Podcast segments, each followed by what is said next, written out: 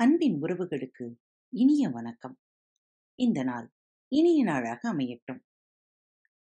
இன்று வேள்பாரியின் தொடர்ச்சி. வெள்ளிக்கிழமை பதிவிட வேண்டிய இப்பகுதி காலதாமதமாக பதிவிடப்பட்டுள்ளது. மன்னிக்கவும். கபிலரின் மீது வண்டுகடி மரத்தின் பட்டையை அரைத்து மூன்று நாள் பூசினர். உடலின் எரிச்சல் சற்றே அதிகமாக இருந்தது. இப்படி தொடர்ந்து பூசினால் கை கால்களில் உள்ள முடிகள் கருகிவிடப் போகின்றன என்றார் கபிலர். உதிரனும் மற்ற இரு பெரியவர்களும் தேய்த்து விட்டுக் கொண்டிருந்தனர். எதிரிலிருந்த கல்லில் உட்கார்ந்தபடி தேக்கன் சொன்னான் உங்களின் கவலை அப்படி இருக்கிறது. எனது கவலையோ வேறு மாதிரி இருக்கிறது. என்ன அது? இப்படி தொடர்ந்து தேய்ப்பதன் மூலம் முடிகள் சடைபிடித்து வளர்ந்துவிட்டால் என்ன செய்வது? தேய்த்துக் கொண்டிருந்த பெரியவர்களுக்கு சிரிப்பு தாங்க முடியவில்லை. கபிலருக்கோ சற்றே அதிர்ச்சியாக இருந்தது. ஏன் இதற்கு முன்னால் தேய்த்து விடப்பட்டவர்களுக்கு அவ்வாறு வளர்ந்ததா? அதுதானே தெரியவில்லை. நாங்கள் கேள்விப்பட்டவரை வெளியிலிருந்து வந்த யாரும் பரம்பில் காலவரையின்றி தங்கவில்லை. எனவே மற்றவர்களுக்கு இதனை தேய்த்துவிடும் பேச்சே எழவில்லை. நான் தான் சோதனை உயிரியா? உங்களை ஒருபோதும் நாங்கள் சோதிக்க மாட்டோம். உங்களுக்காக எல்லா சோதனைகளையும் நாங்கள் ஏற்போம் என்று சொல்லியபடி உதிரனின் தோளை தொட்டான் தேக்கன். கபிலர் அவனை பார்த்தார். உதிரன் இருவரையும் பார்த்தபடி நின்றான். தேக்கன் சொன்னான் நான்கு முறை நான் காடறிய பிள்ளைகளை அழைத்து போய் வந்துவிட்டேன் காட்டின் எல்லா சவால்களையும் எதிர்கொண்டு மீளத்தான் அப்பயணத்தை மேற்கொள்கிறோம்.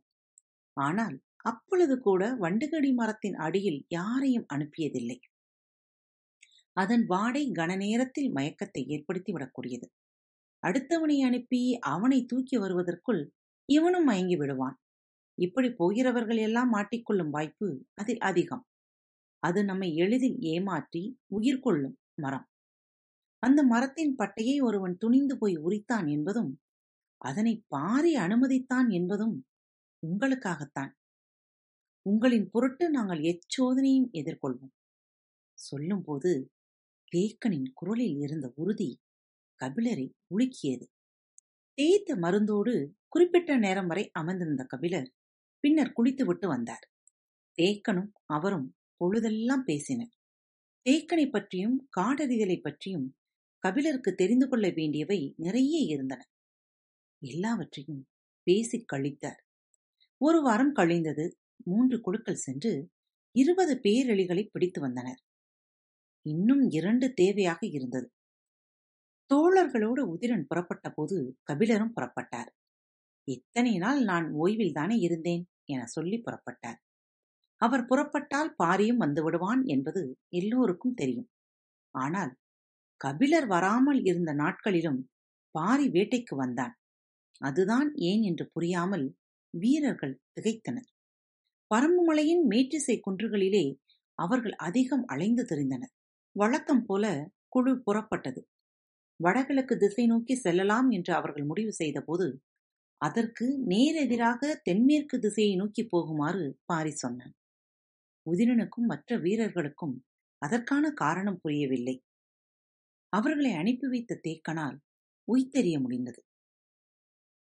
அவர்கள் எவ்வியூரின் தென்மேற்கு திசையில் போனார்கள். இப்பகுதியில் புலிகள் மிக அதிகம். அவற்றிடம் தப்பித்தான் பேரழிகள் உயிர் வாழ வேண்டும். பிற பகுதியோடு ஒப்பிட்டால் மிக மிக குறைவாகத்தான் இப்பகுதியில் பேரழிகள் இருக்க வாய்ப்பு உண்டு. பின் ஏன் பாரி இத்திசையில் போகச் சொன்னான் என்று எண்ணியபடியே நடந்தான் உதிரன். பாறை இடுக்குகளை கிண்டி கிளறியபடி போய்க் கொண்டிருந்தான். பேரழியின் எச்சங்கள் எவையும் தென்படவில்லை. நடுப்பகல் வரை அவர்களின் கண்களுக்கு எதுவும் தட்டுப்படவில்லை. இன்னொரு நாள் வரவேண்டி இருக்கும் போல என்று உதிரனுக்கு தோன்றியது. நெடும் பொழுது கடந்தது. வீரர்கள் இருகூறாக பிரியலாம் என்று கருத்து சொன்னார்கள். சரி என்றான் பாரி. பிரிந்தவர்கள் நாலு எட்டு வைப்பதற்குள் மழை பொழியத் தொடங்கியது. சடசடவென இறங்கிய கணத்திலேயே அதன் வேகம் எதிர்கொள்ள முடியாததாக இருந்தது. அனைவரும் அருகில் இருந்த மலைப்பொடாவிற்குள் போய் ஒடுங்கிக் கொண்டனர். மேனியில் இருந்த நீர்த்துளிகளை உதறியபடி மழைத்துளிகள் ஒவ்வொன்றும் வேப்பமுத்து அளவு இருக்கிறது என்றார் கபிலர். கார்காலத்தின் முதுநாள் தொடங்கப் போகிறது. இனி அதன் வேகம் இணையற்றதாகத்தான் இருக்கும் என்றான் பாரி. மழைக்கான பருவத்தில்தான் மழை பெய்கிறது. ஆனால் அதன் பொழிவு வெவ்வேறு தன்மைகளைக் கொண்டது. தொடக்க நாட்களில் பெய்யும் மழை என்பதும் மேகம் உதிர்க்கும் தூசி போன்றது. காற்றில் அலையலையாய் இறங்குவதும் நிலம் ஈரமாக முன் மறைவதும் காற்றுக்குள்ளே கரைந்து போகும் கன அளவு கொண்டதுமாக இருக்கும். தூசி பருவம் முடிந்து தும்மல் பருவம் தொடங்கும். எதிர்பாராத நேரத்தில் சடசடவென அடித்துவிட்டு போய்விடும். போய்விட்டது என நினைக்கும்போது திரும்பி அடிக்கும். நம்மால் கணிக்க முடியாத ஒரு விளையாட்டை விளையாடும். அப்போது பெய்யும் மழையில் நீர்த்துளிகள் நீர் வடிவிலேயே இறங்கி வரும். மூன்றாம் கட்டம் முகில்கள் கூடல் கொள்ளும் பருவம். இது நாள் வரை நீரை உதிர்த்துக் கொண்டிருந்த மேகங்கள் இப்போது கூடலில் மயங்கி உருக ஆரம்பிக்கும். இணை மேகங்கள் சூழ வளம் வந்து வானில் இடைவிடாமல் கூட காதல் கசிந்து காற்றாராய் உரிய ஓடும். மழைத்துளிகள் வேப்பமுத்து அளவினை கொண்டிருக்கும். நான்காம் பருவத்தில் மோகம் கொண்ட முகில்கள் தரைவந்து தங்கும். நிலம் வானுக்குள் நுழையும். மரத்தின் உச்சி கிளை மேகத்தின் வெளிப்புறம் நீண்டிருக்க வேரில் மழைநீர் பாய்ந்தோடிக் கொண்டிருக்கும். இது இயற்கையின் அதிசய காலம். வானுக்கும் மண்ணுக்கும் இடையில் இருக்கும் ஏணி விலகிக் கொள்ள மேகக்கூட்டம் மரம் செடி கொடிகளுக்கிடையே மீனைப் போல நீந்தி போகும். ஒருவரை ஒருவர் பிடித்தும் விலகியும் கரைந்தும் உருகியும் காதல் கொள்ளும் காலம். இதுவே கார்காலத்தின் முதுநிலை பருவம். இப்போது அது தொடங்கியிருக்கிறது. இறங்கிய மழை இரவு வரை நிற்கவில்லை. குகையை விட்டு வெளிவரும் எண்ணமே பிறக்கவில்லை. முன்னிரவில் குறையத் தொடங்கிய மழை நள்ளிரவில்தான் நின்றது. வீரர்கள் பின்னிரவானதும் இருவேறு குழுக்களாக பிரிந்து போகலாம் என்று முடிவு செய்தார்கள். நாம் எந்த குழுவோடு போவது என்று கபிலர் சிந்தித்துக் கொண்டிருக்கையில் பாரி அவரை அழைத்தபடி குகையை விட்டு வெளியேறினான். அவர்கள் பேரழியை பிடித்து வந்து சேரட்டும் நாம் வேறொரு திசை வழியே போவோம் என்றான் பாரியின் இந்த முடிவை எதிர்பார்க்காத கபிலர் சற்றே திகைத்தபடி பின்னால் நடக்கத் தொடங்கினார். மேகத்தை கொட்டி தீர்த்த வானம் விண்மீன்களால் பூத்து கடந்தது. தேய்நிலவு கொடி போல் மெலிந்திருந்தது. மெல்லிய நீல நிற வெளிச்சம் தரையில் பரவி கிடக்க கபிலரை அழைத்துக் கொண்டு பாரி மலைமுகட்டை நோக்கி நடந்தான். எங்கும் நீரோடும் ஓசை கேட்டுக்கொண்டே இருந்தது. வண்டுகடி மரப்பட்டையை தேய்த்ததால் தான் உங்களை துணிந்து அழைத்துச் செல்ல முடிகிறது என்று சொல்லியபடி பாறையின் மீதேறி நின்று பார்த்தான். ஒளிரும் எண்ணிலடங்கா விண்மீன்களைக் கொண்டு வானம் வித்தை காட்டிக் கொண்டிருந்தது. அவர்களுக்கு நேர் எதிரில் வடிவு கொண்டு வளைந்திருந்தது கார்த்திகை விண்மீன் கூட்டம். விண்மீன் பார்த்து திசை அறிந்தபடி முன்னடந்தான் பாரி. தொடர்ந்து வந்த கபிலரிடம் கேட்டான் அவ்விண்மீன் கூட்டத்தை கவனித்தீர்களா? எதை கேட்கிறாய்? கார்த்திகை கூட்டத்தையா? ஆம். பார்த்தேனே என்றார். பாரி வேறெதையும் கேட்காமல் அமைதியாக நடந்து சென்றான். கபிலரும் பாரியை தொடர்ந்து நடந்து வந்து கொண்டிருந்தார். அவருக்கு பாரியின் கேள்வி உறுத்திக் கொண்டிருந்தது. இதை ஏன் கேட்டான் பாரி? கார்த்திகை கூட்டம் பற்றி நமக்கு என்னவெல்லாம் தெரியும் என்று பேசி பார்க்க நினைத்தானோ? என்று தோன்றியது. பெருங்கணியர் திசைவேளரிடம் உட்கார்ந்து நாள்கணக்கில் கார்த்திகை விண்மீன் கூட்டத்தை பற்றி பேசியது நினைவுக்குள்ளிருந்து அலையலையாய் மேலெழுந்து வந்தது. கபிலர் பாரியை நோக்கி கேட்டார் கார்த்திகை விண்மீன் கூட்டத்தை பற்றி எதையோ கேட்க வந்து நிறுத்திக் கொண்டாயே ஏன் என்று? கார்த்திகை விண்மீன் கூட்டத்தை பற்றி பாரி கேட்கும் விளக்கத்துக்கு விடை சொல்லும் ஆர்வத்திலிருந்துதான் கபிலரின் கேள்வி பிறந்தது. இவ்வழகிய விண்மீன் கூட்டம் கபிலரை மிகவும் கவர்ந்தது. ஒவ்வொரு மாதத்திலும் அதன் நகர்வை பற்றி மிக நுட்பமாக தெரிந்து வைத்திருந்தார். அதனையெல்லாம் பாரியிடம் பகிர்ந்து கொள்ளும் ஆர்வமே அவரை உந்தித் தள்ளியது.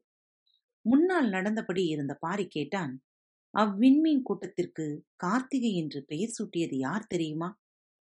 கேள்வி கபிலரை திடுக்கிடச் செய்தது. நடுங்கி நின்றார் கபிலர். தாக்குதலை கடந்து வார்த்தை மேலெழவில்லை. நேரம் கழித்தே சொல் வெளிவந்தது. என்ன கேட்டாய்? அவ்விண்மீன் கூட்டத்திற்கு பெயர் சூட்டியது யாரென கேட்டேன்.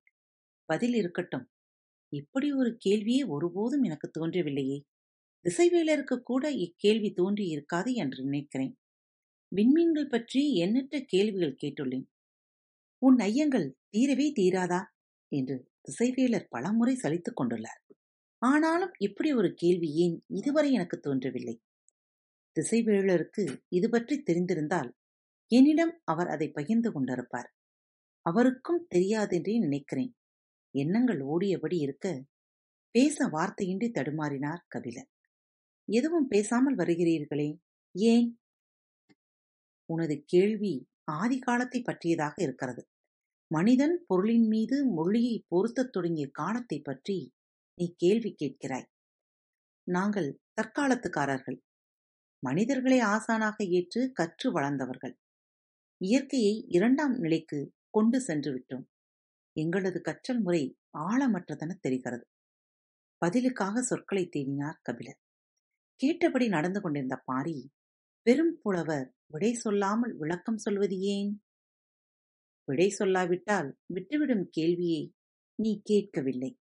நான் விடை சொல்ல முடியாததற்கான சரியான காரணத்தை முன்வைக்க முடியவில்லை என்றால் உனது கேள்வி எனது அறிதலின் அச்சத்தையே நொறுக்கிவிடக்கூடியது. அதனால்தான் எனக்குள் இந்த பதற்றம் உருவாகிவிட்டது என்று நினைக்கிறேன். மழை நின்ற நள்ளிரவில் நீரோடைகளின் சலசலப்பில் மயக்கும் இளநீல ஒளியில் நிலம் பூத்து கிடக்க மின்சரிக்கும் விண்மீன் கூட்டத்தை பார்த்தபடி பாரி சொன்னான் கார்த்திகை விண்மீன் கூட்டத்தை கண்டறிந்து பெயர் சூட்டியவன் முருகன். எதிர்பாராத பதிலாக இருந்தது. நடையை நிறுத்தினார் கபிலர். முருகன் தான் இவ்மின்மீன் கூட்டத்திற்கு பெயர் சூட்டினான் என்று எப்படி சொல்கிறாய்? சற்றே சிந்தித்த பாரி நீங்கள் பச்சைமலை தொடரில் ஏறத் தொடங்கிய முதல் நாளில் நாக்கரத்தான் பொருட்களை கடக்கும் போது நீலன் உங்களுக்கு முருகனின் கதையை சொன்னான் அல்லவா?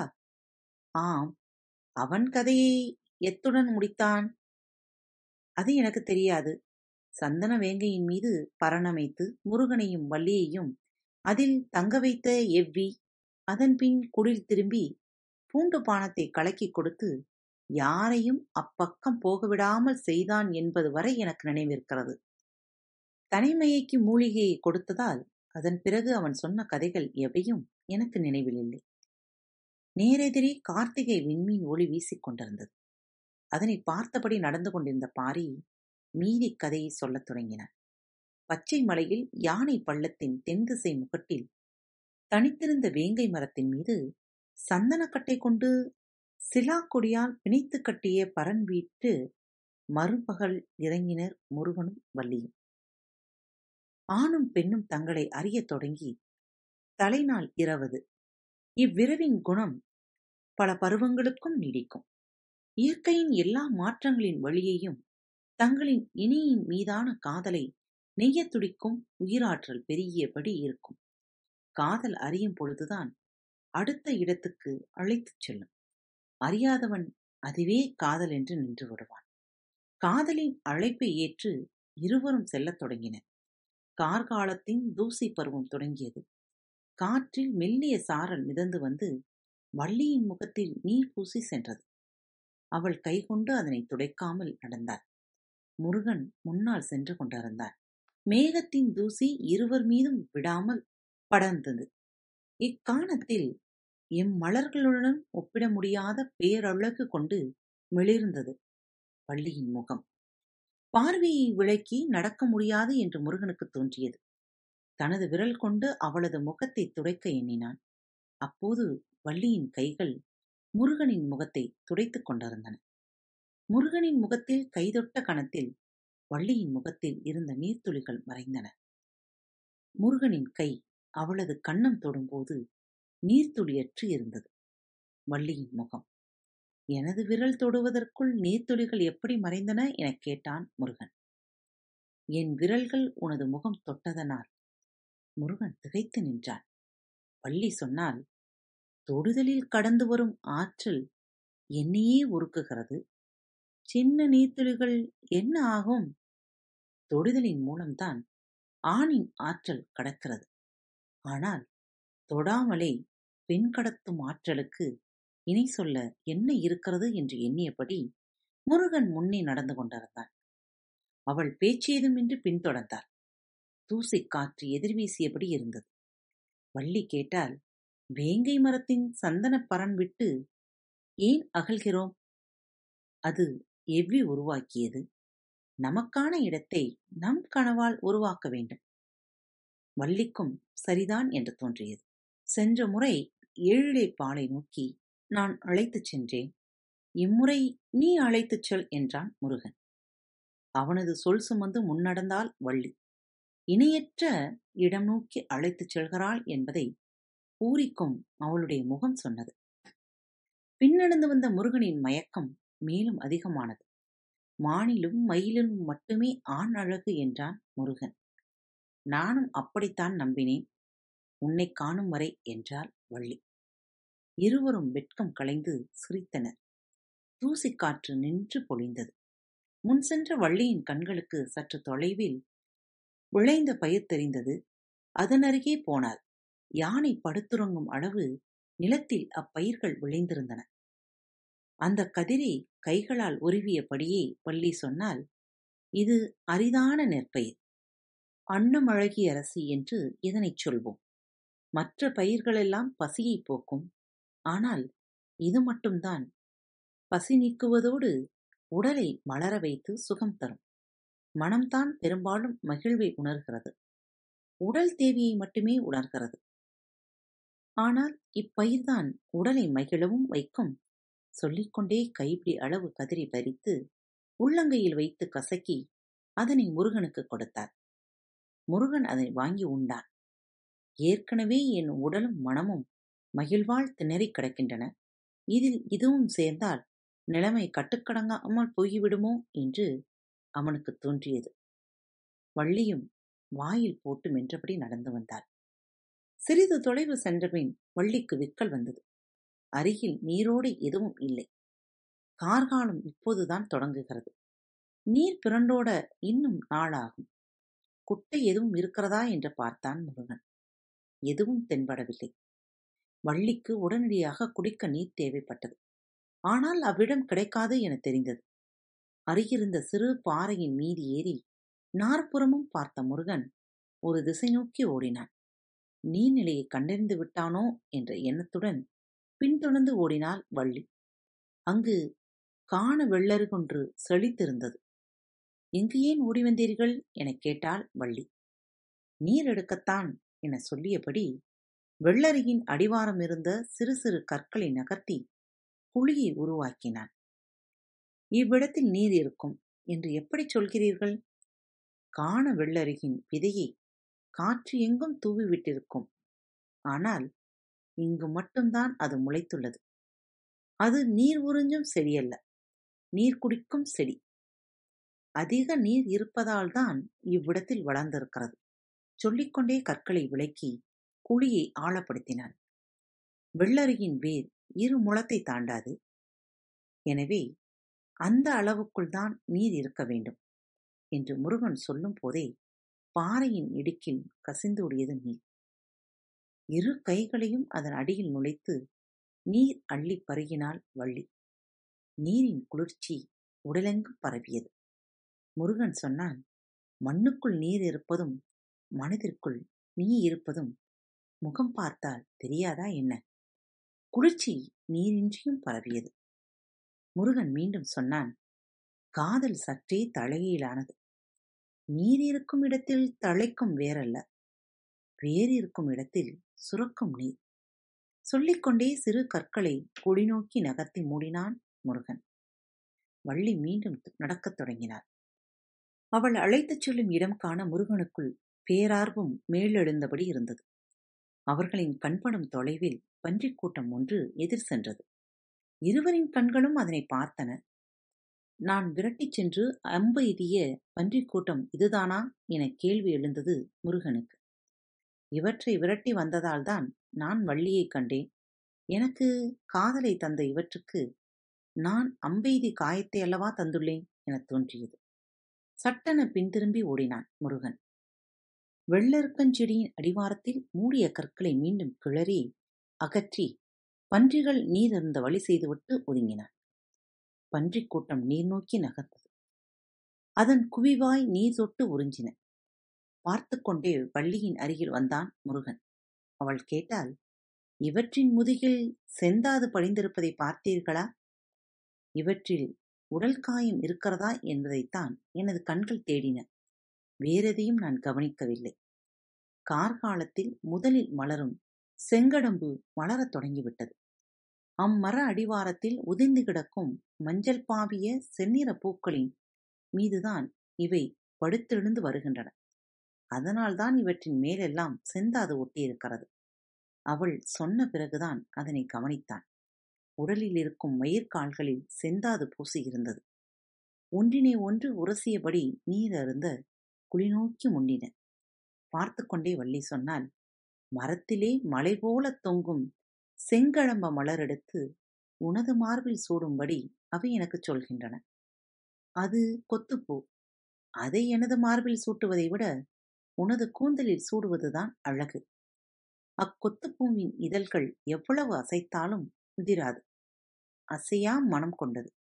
அதனால்தான் உனது மார்பிற் சூட ஆசைப்படுகிறேன். உதிரா பூக்களை எனது மார்பிற் சூட ஏன் ஆசைப்படுகிறாள்?